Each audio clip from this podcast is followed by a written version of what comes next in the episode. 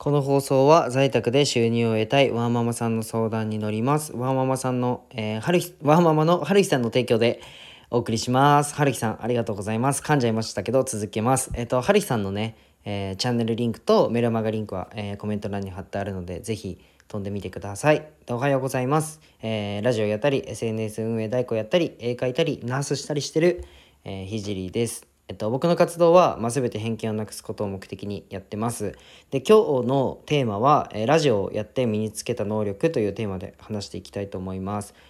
まあ僕のラジオは起業して学んだことだったり施設を立ち上げるまでの過程僕の作品を届ける過程を発信しています1.2倍速で聞くといい感じに聞けますで一つお知らせがありますで SNS 運営代行として起業したので、えーぜひ僕私のインスタスタイフ任せたいという方は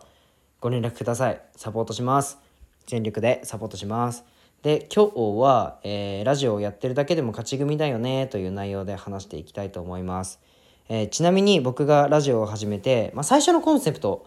っていうのを作って、うん、とそれは、まあ、自分が学んだことをどうやって他のことに転用できるのかを考えるっていうのが僕のコンセプトでした。例えばなんですけど、えーアートを学んだ時にどうやって医療に生かせるのか、まあ、逆もしかりで医療をどうやってアートに生かせるのか、うん。まあえっと、人間は毎日何かしら学んでいるわけでそれを素材にしてしまえば無限に話せるじゃんって思ってここをコンセプトにしました、まあ、結構ねあるんですよね。うん。例えば医療をアートにえー転用するだとしたら、えっと、医療だと例えば関節の動きとか勉強するので、うん、とこの動きできないよね？みたいな、えっと、人の絵を描いた時に。まああるんですよ。そういうのが結構分かったりしますでまあね需要がないことは分かってたのでまさかねフォロワーさんが1,000人に達するなんて思ってもいなかったんですけどまあそんなこんなでねうん目標は一つにしてそれに向けて、えー自分のやってることも話すようになったりあとは、えーお金回りについて話すようになったり、えっと、いろんなことを話してもうん僕はがぶれないのは、まあ、日々自分の周りに起こってることを、まあ、言葉にしているからです。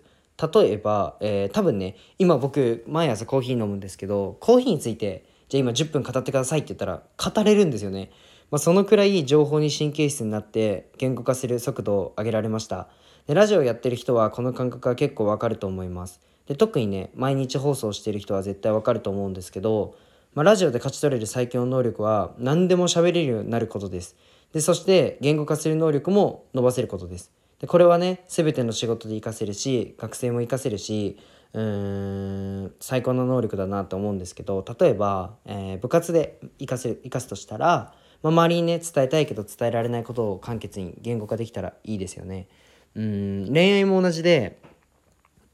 ある、まあ、事象から言語化につなげるスピードが速ければ速いほど、まあ、頭がよく見えるっていうデータがエビデンスがあるのでで知的な方がモテるというデータもあるのでまあえっと、即レスできた方がモテるよと。で、えっと、仕事でも即レスすることで、うん、すぐレスポンスできることで円滑に仕事が進んだり、えー自分の感情だったり思ってることだったり、えー生じた事象を素早く言語化できればできるほど、えースムーズに物事が進むのは想像できると思います。まあそんなこんなでうん喋れるってめちゃめちゃ得だよねということになるんですけど、まあ、書く能力と喋、えー喋る能力はあればあるだけ得なので皆さん何でもいいので挑戦してみてください。でラジオやってる方はね今後も継続してお互い頑張りましょう。で最後に今メンバーシップやってて、えっと、スタイフ内のメンバーシップに入って、うん、入ってもスタイフで活動するわけではなくてインスタグラムの鍵垢でフォローさせていただきます。でね、その鍵垢にて、えー配信を行っています。